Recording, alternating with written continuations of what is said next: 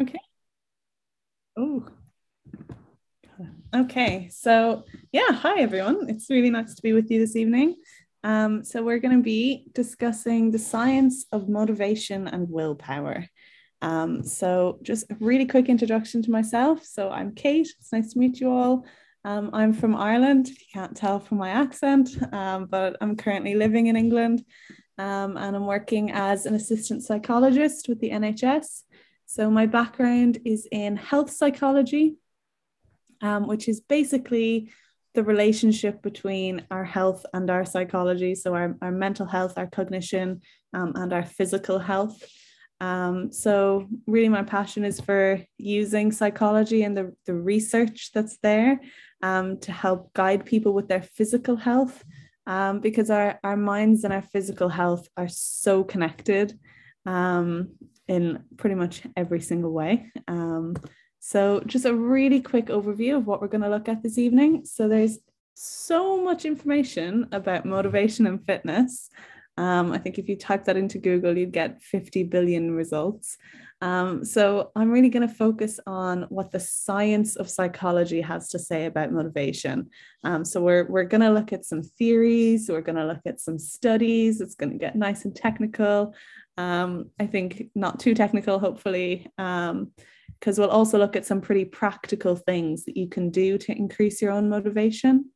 Um, so it's all well and good to have these theories, but we have to be able to do something about it. Um, so yeah, any questions as we're going along? Um, I also have time at the end for questions. Um, so, you know, feel free to hold them if you prefer.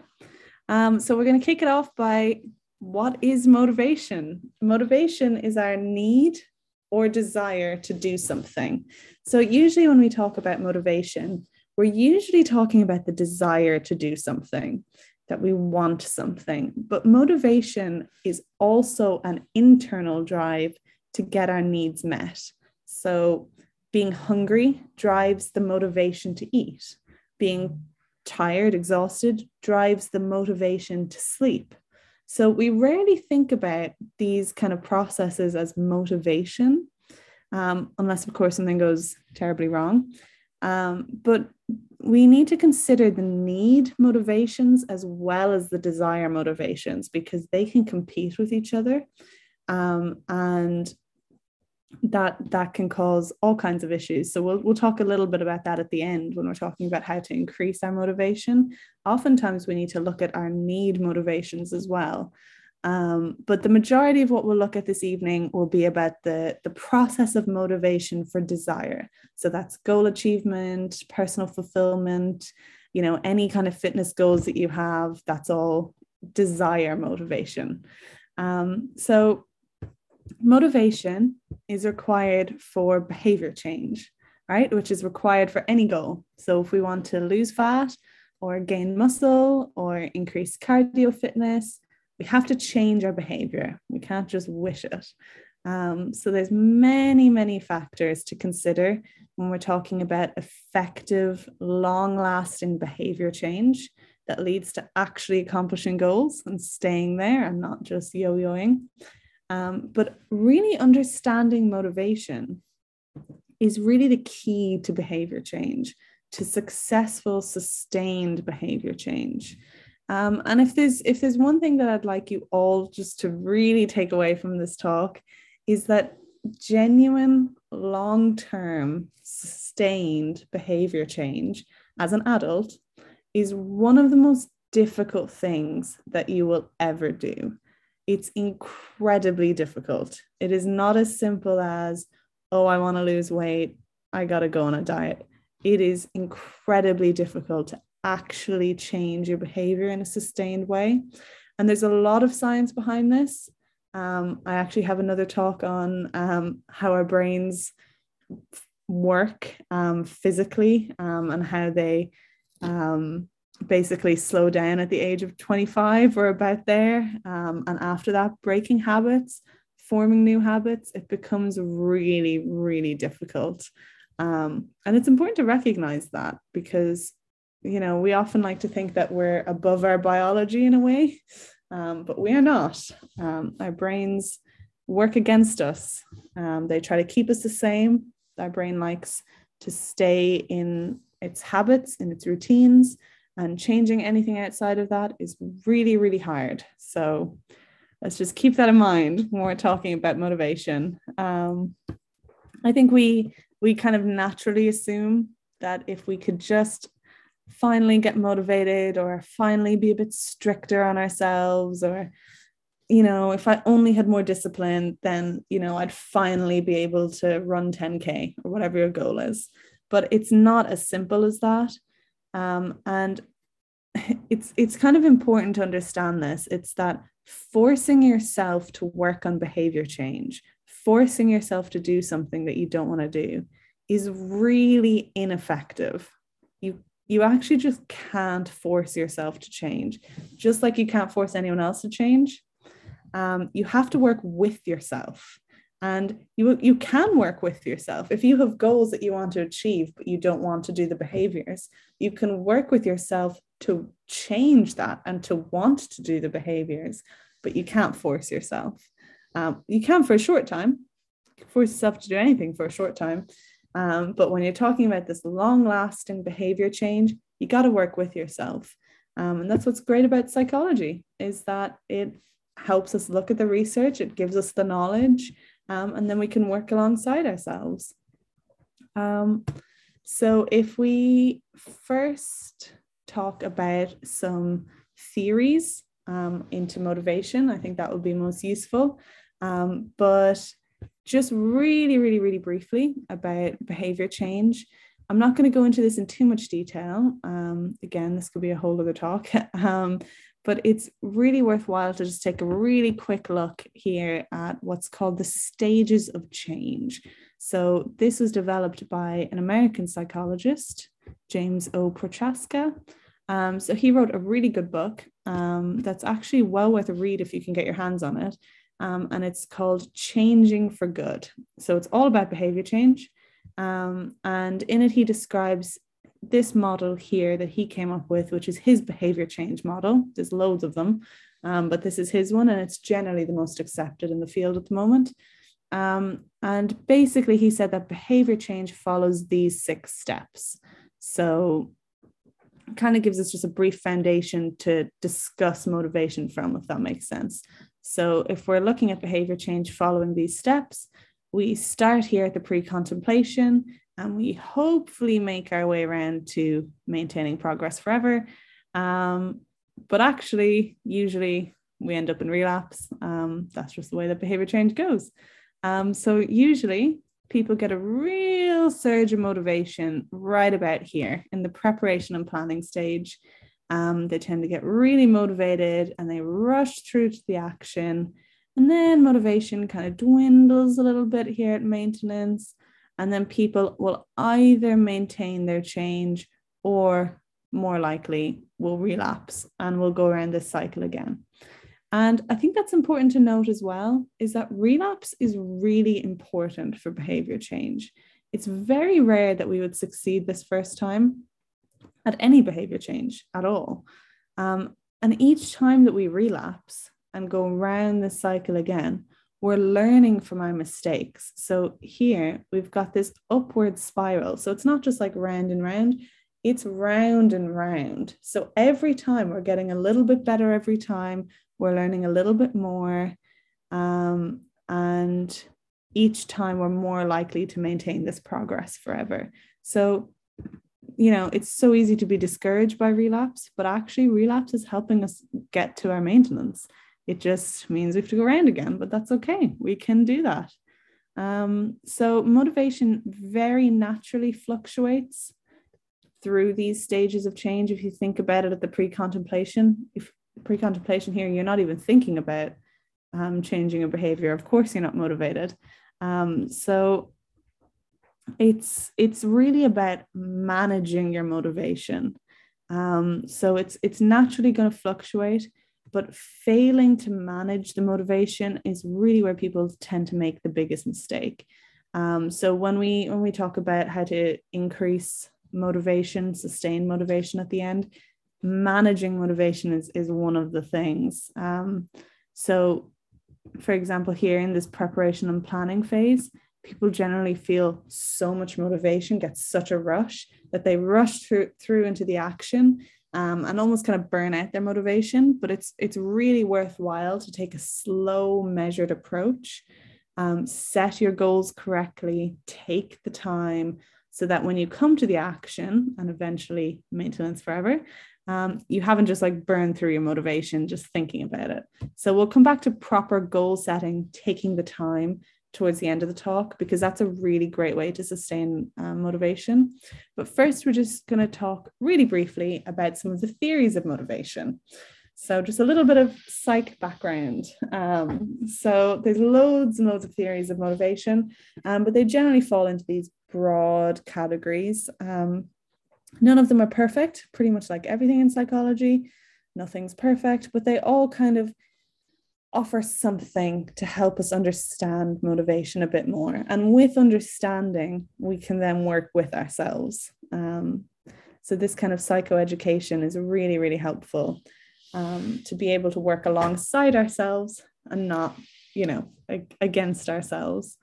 Um, so, some of the most relevant theories that we'll be looking at this evening will be incentive theory, so that's a type of drive reduction theory. And then we'll also look at Bandura's self efficacy theory.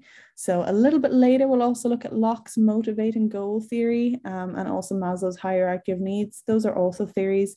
Um, but I kind of have them in the in the final like how to increase motivation section just because they're more relevant there.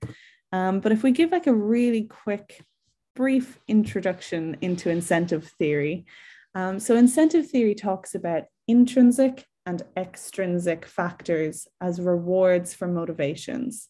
So, intrinsic theories or intrinsic behaviors, motivations, those are ones where the reward that you get from carrying out the behavior is the satisfaction of performing the activity itself.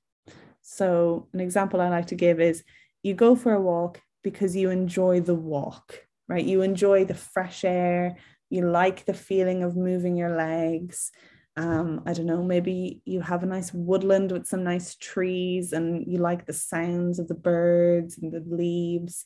The motivation for going for the walk is that you like the walk. Um, you like the behavior of walking itself, right? Whereas an extrinsic motivation, an extrinsic behavior, is one that we do to get something good at the end or to avoid something bad at the end.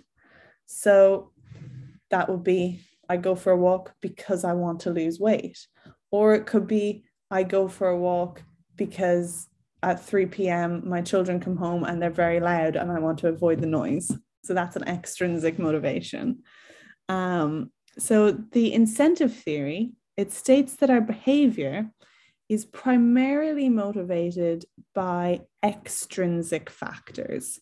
So people are more motivated to perform things if they receive a reward afterwards, a different reward, rather than just enjoying the activities. So it, it basically says that eventually just liking the walk isn't going to be enough. Um, eventually, you're going to need some kind of outside motivation.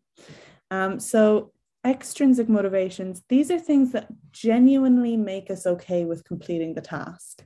So we might not want to go outside for a walk just because we like the walk, but we might be perfectly happy to go for a walk if we say, you know, go for a five mile walk and you can have a nice bubble bath afterwards, right?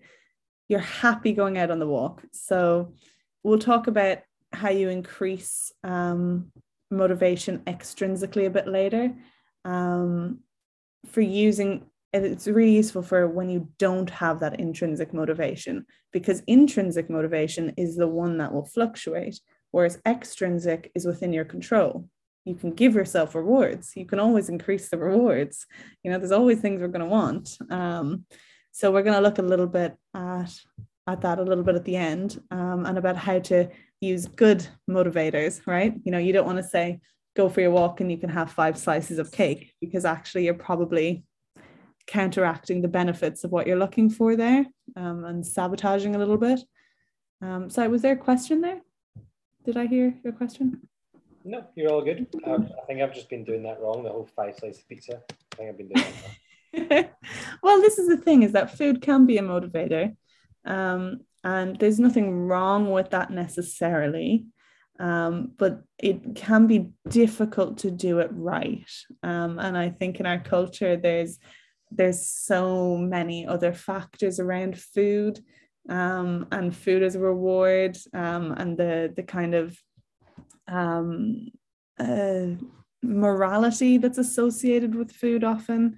Um, so that can be a really difficult one to to get right in terms of a reward. Um, but you know, as kids, we were always told, you know, if you're if you're good and be quiet, you can have an ice cream later. You know, it can be motivating. Um, so think that that carries on to like adult life? Again, I know for myself, I've always got that sweet tooth and can always go a little bit of dessert based on the thought of if you don't finish dinner, you're not getting dessert. Like that lives with me today, and there's always room for ice cream. Mm-hmm.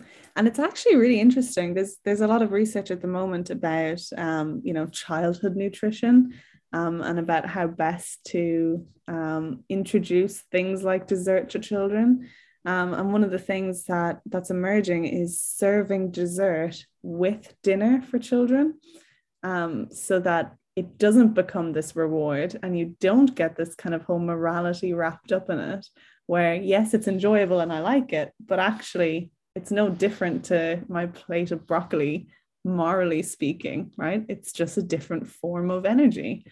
Um, that's really, I'm sorry, I'm getting really off point. There's so much there. Um, but you can use food as extrinsic motivation. I would just caution it because of the culture that we have around food and what's good and what's bad. And it can be really difficult to have a healthy mindset about it. And I think oftentimes especially when we have fitness goals, it can just be so hard to keep a healthy mindset about it that it can be easier to just avoid it in terms of using it as a motivation. Um, you know, there's plenty of other things we can use to motivate ourselves. Um, yeah, it seems like that's a, whole talk in itself. So as I said, we'll we'll keep going with incentive to that's no, but really, really yeah. thank you.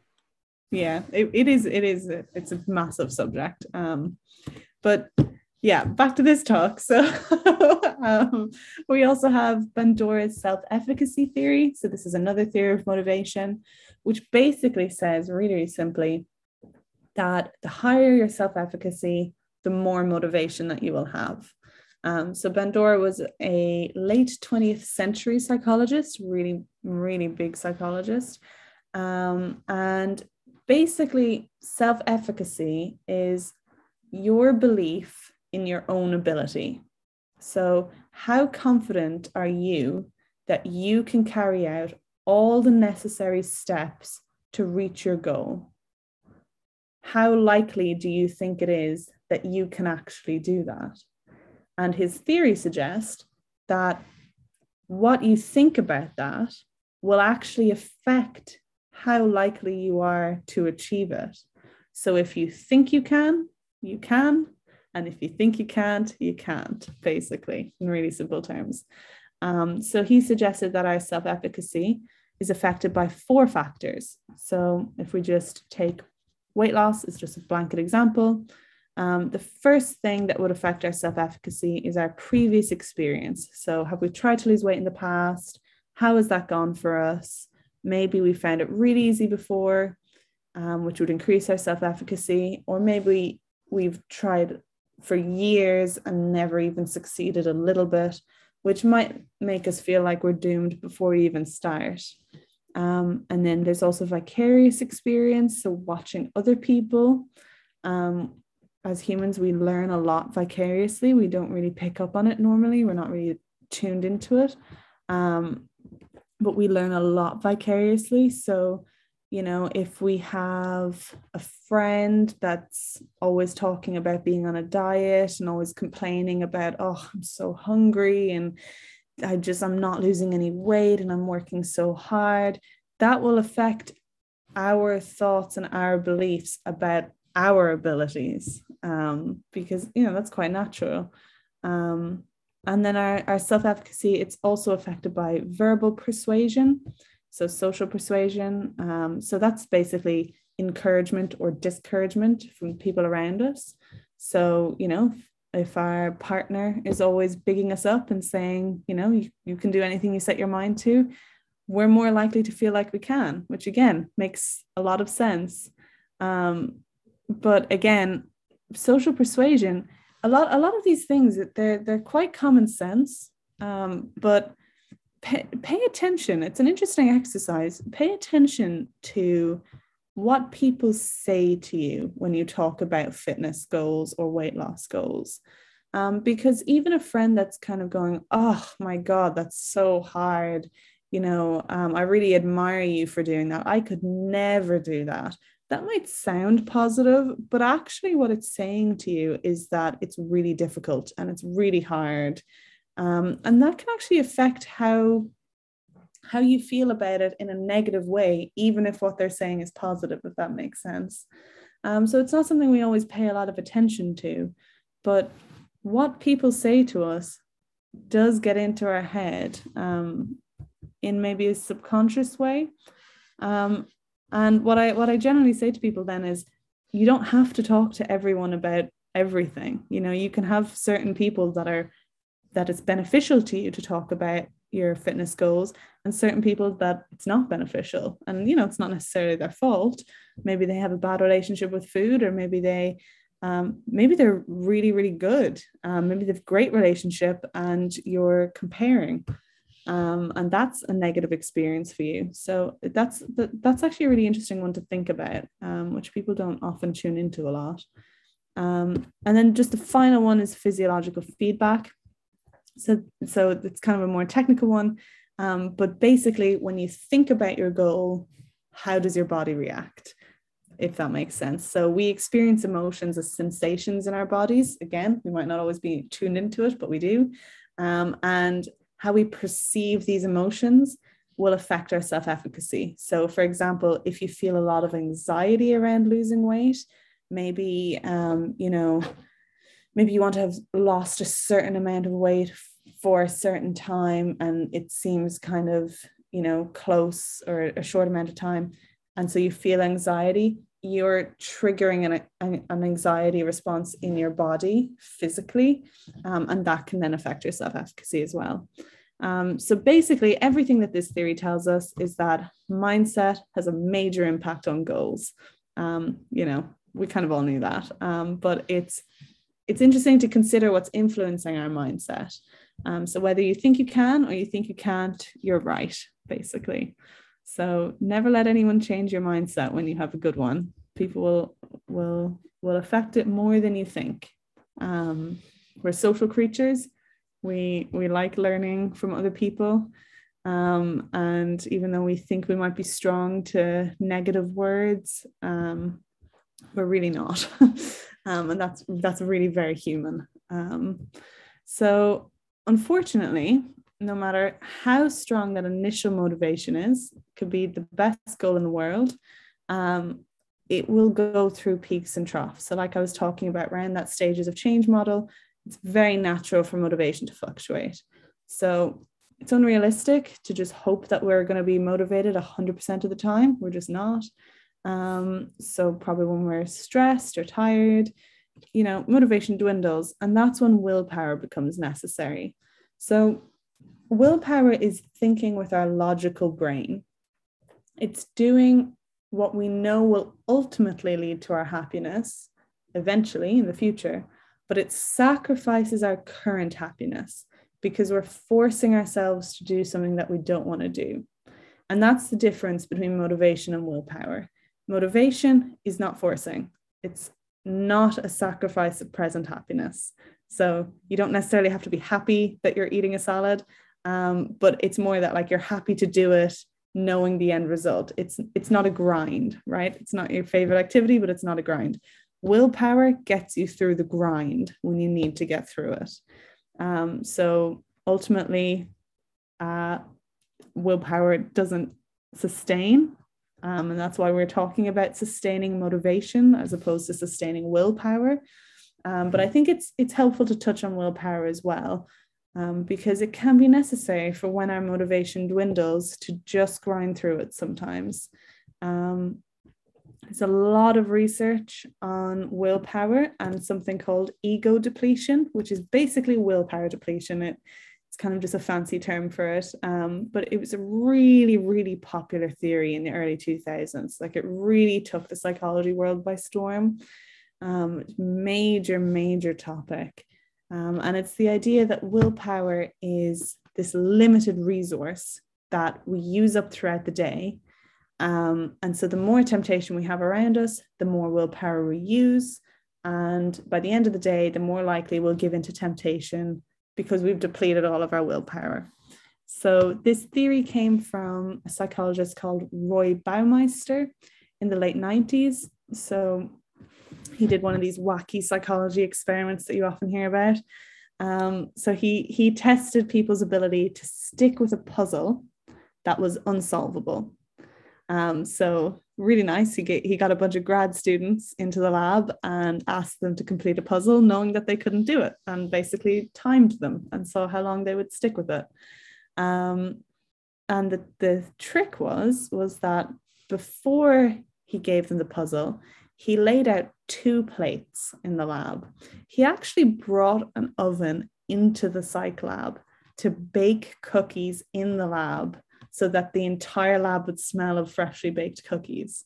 And then he put a, this plate of freshly baked cookies on the table next to a plate of raw radishes. Don't know why it was radishes, a bit random. Um, but he told one group that they could eat whatever they wanted. They could have radishes, they could have cookies, whatever they wanted. Um, but could they please complete this puzzle? And then he told this other group if you're hungry, you can have some radishes, but you're not allowed any cookies. Oh, and can you also please complete this puzzle? Um, so he basically found quite staggering results, which was that those who were allowed to eat the cookies could stick with this unsolvable puzzle for 19 minutes on average, whereas those who could only eat the radishes and had to resist the, the cookies could only stick with it for eight minutes. So his conclusion was that those who had to resist the cookies must have depleted some of their discipline, which then made it harder to stick with the puzzle because that also requires discipline, and therefore they gave up much faster. So it seemed to show basically that if you just have a pack of cookies in the house and you're walking, you know, backwards and forwards to the sink to get some water, you're actually just using up effort every time you walk past them, whether or not you know um, you're paying attention to it necessarily. Um, so he had many many theories as to why this might be. There's actually some really interesting research that that looked at blood glucose levels um, and they show that with effort and with concentration our blood our blood glucose drops um, and so it becomes harder to resist food that boosts our glucose levels um, so a bunch of psychologists got excited and started conducting experiments where they gave people lemonade in the middle of a difficult task um, and actually had some interesting results that willpower lasted longer. Um, so there is some interesting research um, about sugar um, and willpower. Um, they, they also did some experiments where they just got people to think about lemonade um, and just imagine drinking lemonade. And they also found that that can increase willpower. um, so that's another interesting study. Um, but the whole thing with ego depletion is that recent research has really raised serious questions over whether or not it exists at all. So I mention it because it's a huge topic and there's a lot of research on it. But what I would say is take it with a massive pinch of salt. So many, many psychologists tried to replicate the results and they just could not find similar results. So it was a, it was actually a really big deal. Um, it kind of brought into question research in psychology in general, um, just about the way that we publish research um, and the way that we conduct research. Um, and it kind of raised a lot of concerns just about the scientific nature of psychology. Um, it was a, a, really huge deal. Um, so about, I think there was about 20 teams of psychologists who got together um, and they all tried to replicate these results independently. And only one or two of them were actually able to find convincing evidence for this existence of ego depletion. Um, and that's probably because these teams tested willpower in really different ways. So they used different environments, different, um, you know, they didn't all use cookies, um, different types of tasks. So it's, you know, it's hard to say, but unfortunately, the real world is not a lab with cookies. The real world is, you know, different environments with our willpower being tested in different ways. So outside of the lab, does it exist? It's it's up for debate, um, and it's very much still a debate. Um, so what I would say is don't disregard it. Um, you know, there's no harm in at least considering the amount of temptation in our day to day life. Um, and when you do need willpower, I mean, there's no there's no doubt that being tired um, and and sticking with the grind for days on end will make it harder to stick with the grind, right? So it, it's it's good to at least consider the amount of temptation and what you could do to reduce it. But I would also say don't stress out about it either. You know, if you're on a diet and your partner isn't and they have cookies in the house, you know, don't stress about it um, because it's far more worth your time to focus on sustaining your motivation than your willpower, right? Because willpower just isn't enough. It's just not, it won't work. Um, pretty simple, really. So, willpower is discipline, it's self control, it's forcing yourself. Um, and like I said before, it's just not enough for long term behavior change. Excuse me. Um, so, absolutely necessary at times when we have low motivation. Um, you know, it's necessary to get out of bed on a cold December morning when it's raining and snowing outside and you don't want to go to work. Sometimes you have to force yourself to do things. But in terms of long term sustained living, you don't want to be forcing yourself to do things for the rest of your life. And if you could do that, you know, there's probably there's probably something wrong um, mental health wise if you're able to force yourself to do things you don't want to do for sustained periods.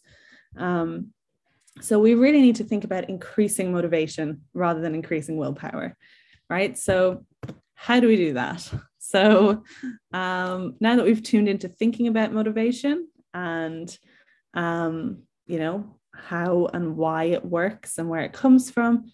There are so many things that you can do to increase motivation. And honestly be, just being aware of motivation is in itself a way to increase motivation. Um, but i've chosen these four strategies just because they're all really different. Um, and i'm hoping that at least one of them will suit you. Um, you know there should be something here for everyone i hope. Um, and yeah so test them is what I would say. Everyone's different, everyone reacts differently to these kinds of things. So again, be gentle with yourself. It's difficult, it's hard. One of these ways could work really well for you, and then one day it just stops working, and you know what? You need to try something else, and that's fine. Um, I think honestly, the key with motivation is be gentle with yourself, be kind with yourself, um, and give yourself a break because it is so, so hard. Um, but yeah, we're going to look at Locke's goal setting theory. So another theory, um, I said we were done with them. I lied. Um, it's, it's necessary for one of the strategies. So this links back in with the stages of change model. Um, I think I mentioned it back when I was talking about that planning and preparation phase. Um, so uh, Edwin Locke, yeah, he's the, the guy who came up with Locke's goal setting theory. So he was an American psychologist in the 60s. Um, most great psychologists were American and in the 60s. Um, and he believed that the most effective way to increase your motivation was to set the right goals in the first place. Um, so he really focused in on this preparation and planning phase. Um, so his research showed basically that vague goals and vague plans completely fail to increase motivation. You really have to spend time in this phase here um, to ensure that once you get into the action phase and you start making efforts, to make sure that that pays off and to help you get into this maintenance and change forever. Um, so, what did he find? He found that there's five elements to motivating goals, is what he called them. Um, so, first, goals have to be clear, they cannot be vague. Um, and the best way to set a clear goal is, you know, using this SMART acronym. I think we're probably all aware of the SMART acronym, um, so I won't go into it too much. But basically, um, you set goals by making sure they're specific, that they're measurable, they're achievable, that they're relevant, and that they're time bound. Um, and it's basically making sure that you will know when you've reached your goal. So if it's a vague, oh, I wish I could lose weight, well, what does that actually mean? That's more of a wish than a goal. Um, and having these specific goals is is really important for that clarity um, and ultimately helps increase your motivation. Um, so, secondly, he found that they have to be challenging, but not too challenging.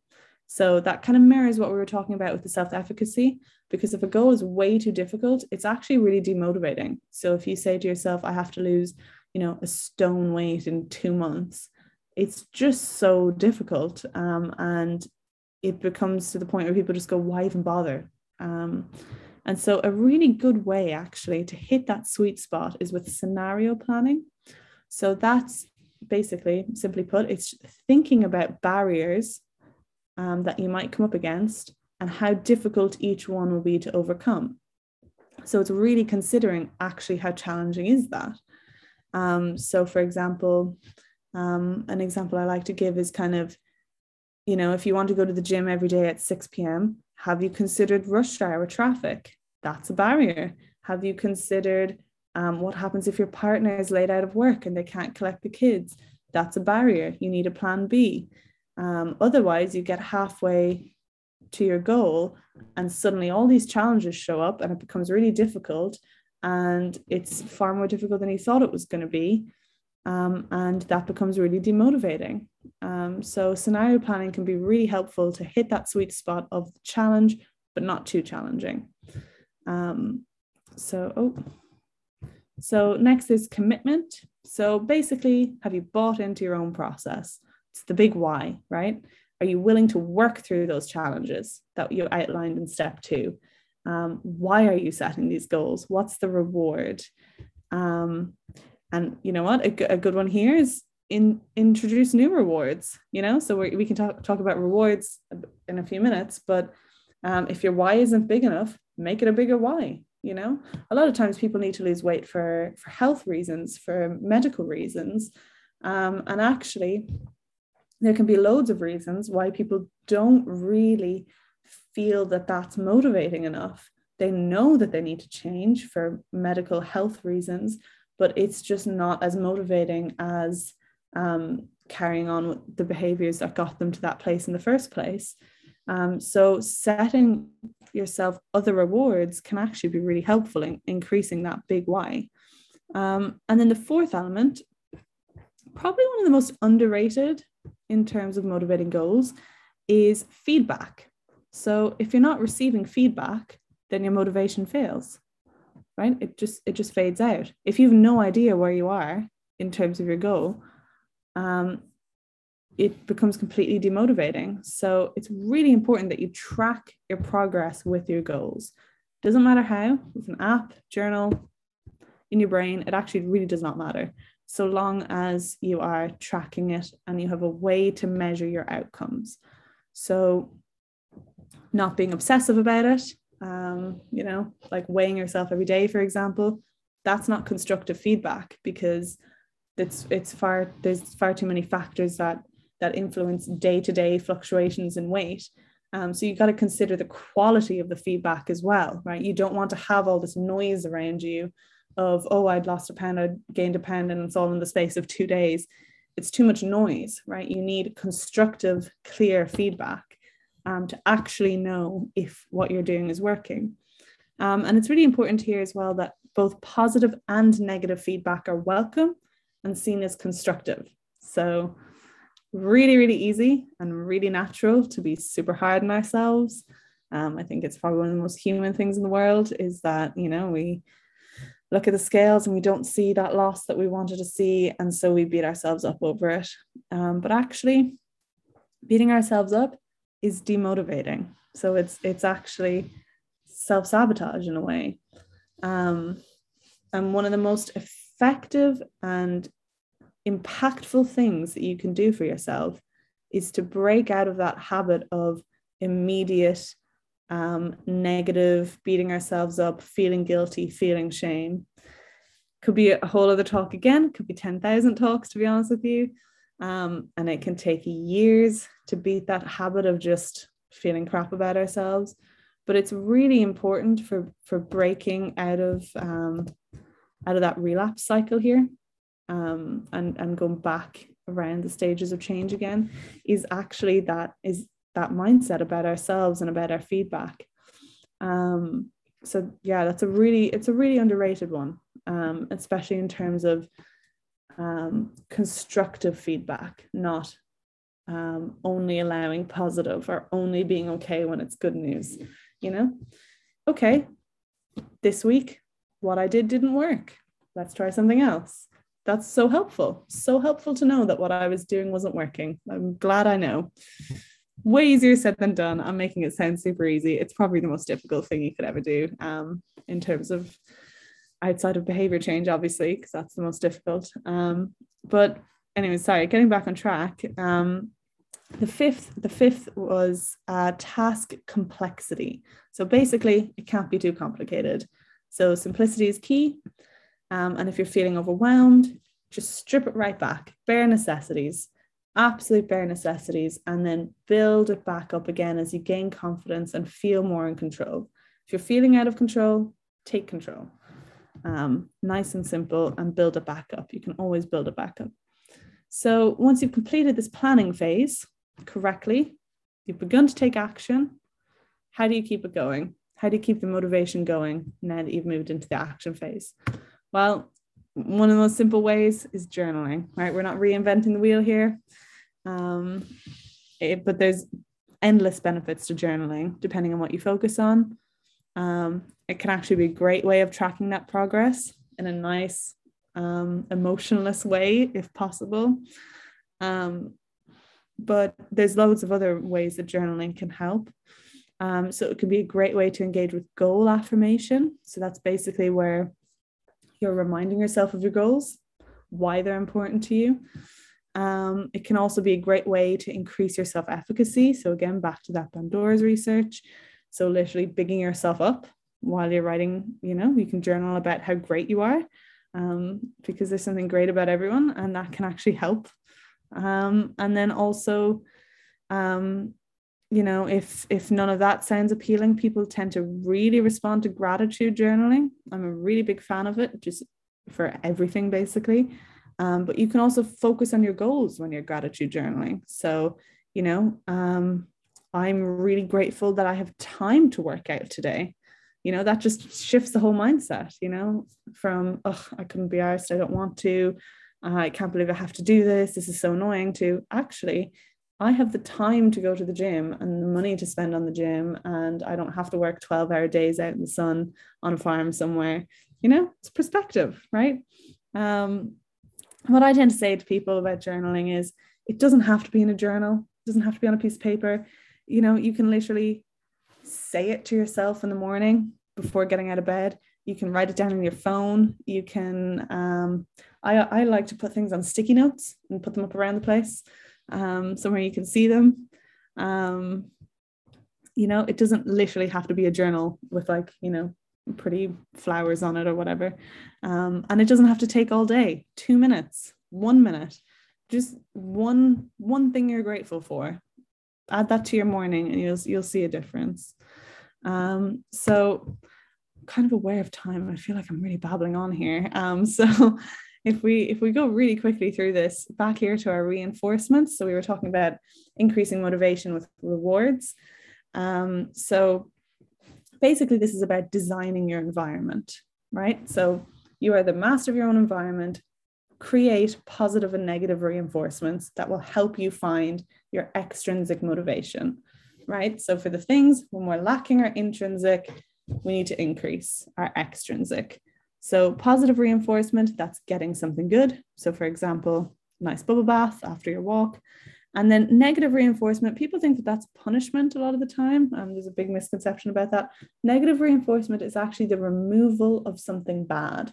So, um, something I sometimes say to people is, you know, you could play a really high pitch, annoying noise on your phone, and you're only allowed to turn it off when you've done 100 sit ups, right? So getting to turn off the noise is the negative reinforcement. Um, it's removing something bad when you do something good, right? So this is really important to notice about reinforcements, though, is that extrinsic motivation can't overwrite intrinsic motivation for long. So you can for a little while, but not for long. So that kind of helps explain why over restricting with calories is not a sustainable way to lose weight because your intrinsic need for food and fueling your body and surviving will take over from your intr- from your extrinsic um, motivation.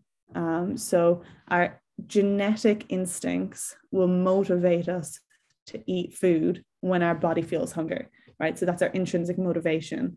Um, so you might be able to ignore hunger and that intrinsic motivation for a short while. That's completely fine and it's completely necessary at certain times. Um, but if you feel compelled to ignore your intrinsic motivations long term, then there's actually a breakdown somewhere in the process of your need motivations. Um, so it's actually not good if if you're if you're able to ignore your need motivations. Um, it's actually a sign that something's really really wrong. So, like you know, biologically, you might have an illness that suppresses appetite, um, or psychologically, you could be experiencing eating disorder symptoms. Um, because you shouldn't be able to ignore your intrinsic motivations for too long. It's it's not good for you. Um, and that comes it, it kind of comes back here to Maslow's hierarchy of needs. Um, so when we're talking about increasing and retaining motivation for desire, so for what we want, so we want to lose weight, we want to gain muscle, we want to increase fitness, you need to think about your intrinsic motivations and your need motivations make sure that those are met first, and then you can meet your desire motivations. So that's what Maslow's hierarchy of needs are. So it's this little pyramid triangle thingy. So his theory was that we have to start off right at the bottom. We have to get these basic needs met first. So, broadly speaking, there are physiological needs. So, food, water, warmth, and rest, right? So we can only stay at the gym for however many hours, eventually we're going to collapse. We can only, you know, restrict our calories to a certain point. Eventually, our body will rebel again, unless we have um, a psychological issue. Um, so he would put weight loss goals, fitness goals, all up here in the self actualization. So that's achieving your full potential. Um, that's your desires. But you have to meet all of these first. So when you're thinking about what you're doing to reach your goals, you have to consider what you're sacrificing from your needs. So, for example, if you are not going out to eat with friends, let's say your friends meet up every Saturday or at the pub, right? You know, you all get a pint at the pub on the weekend, and you've decided, I can't just go and have, you know, one. I always have to have you know, five pints and that puts me so over my calories. So I'm just not going to go. And you stop going and you start losing touch with your friends. And it's like a slow process. And over a couple of months, you're missing out more and more in these social events. You start to damage your psychological needs, right? So now you're damaging this intrinsic motivation for connection, for human belongingness, which is in us in it's written into our genetic coding that we need this. We will seek this. We will look for this.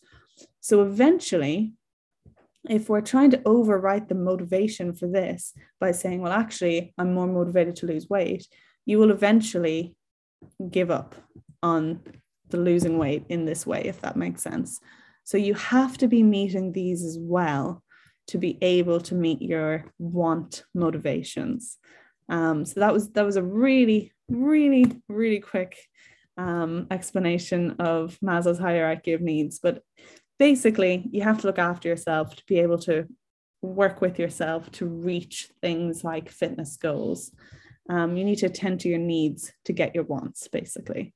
Um, so if we just recap, yeah, real quick, this is what we covered. Um, I might leave this up here if anyone has any questions. It might prompt some questions, or um, that kind of wraps it up, though. Um, if there's any any questions, I'll be happy to answer them. Or if not, I'll take it as a sign that I explained everything super well and I wasn't at all. I've never saw someone summarize Maslow's hierarchy of needs in 90 seconds. I mean, first and foremost, let's just give uh, yourself some credit for that there. Um, no, I think there was a lot of really, really good points. I think one thing I've just came across, maybe just to add on to, is when we look at motivation, again, our motivation is just the need and desire to do something.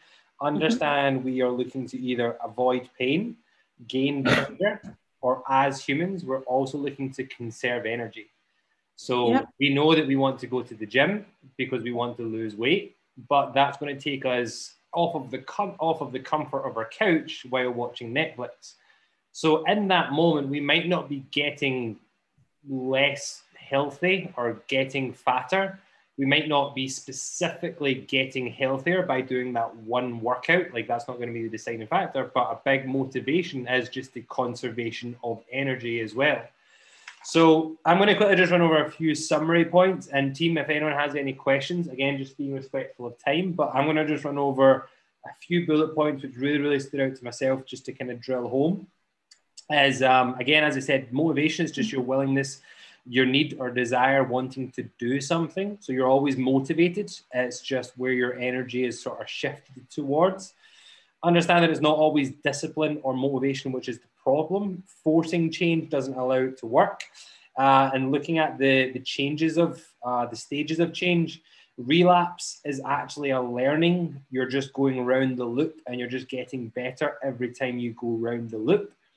Um, incentive theory, spending time with the intrinsic, the joy of the action, as Kate was saying, like maybe you just love walking, and maybe you just love cooking good food the extrinsic is the actual result. Well, I love cooking good food and sitting with my family and enjoying a nice meal, or I like working out, or I like how my body looks because of that.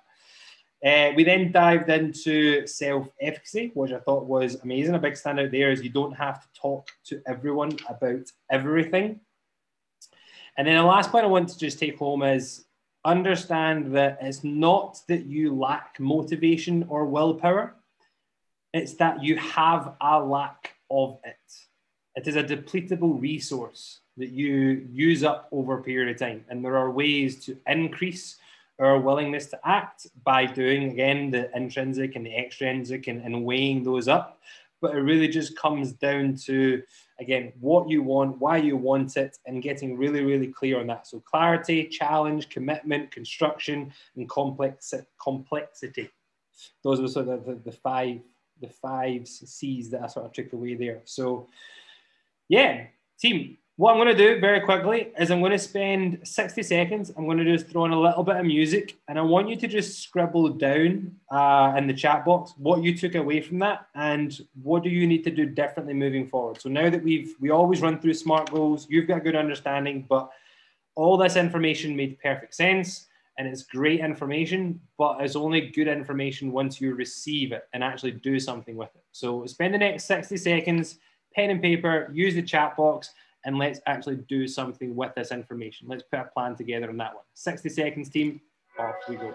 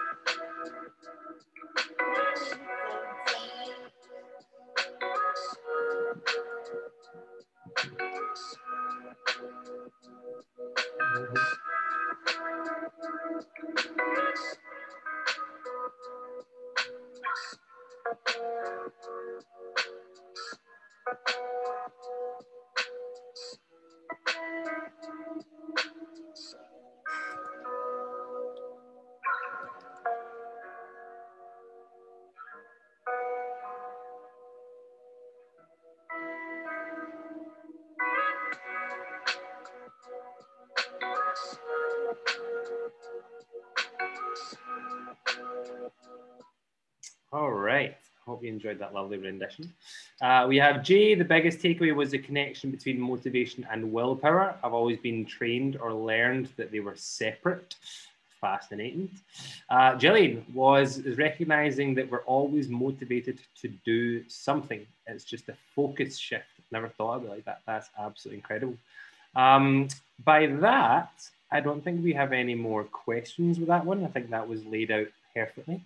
Um, Kate, we're looking to bring you back in next month again and follow up with this one. Is there anything which you invite the guys to think about or consider or prepare for? Um, give them a quick snapshot in terms of what they can get excited for moving forward, and if there's anything you invite us to do. Um, well, I think that would depend on what you'd like for the next talk.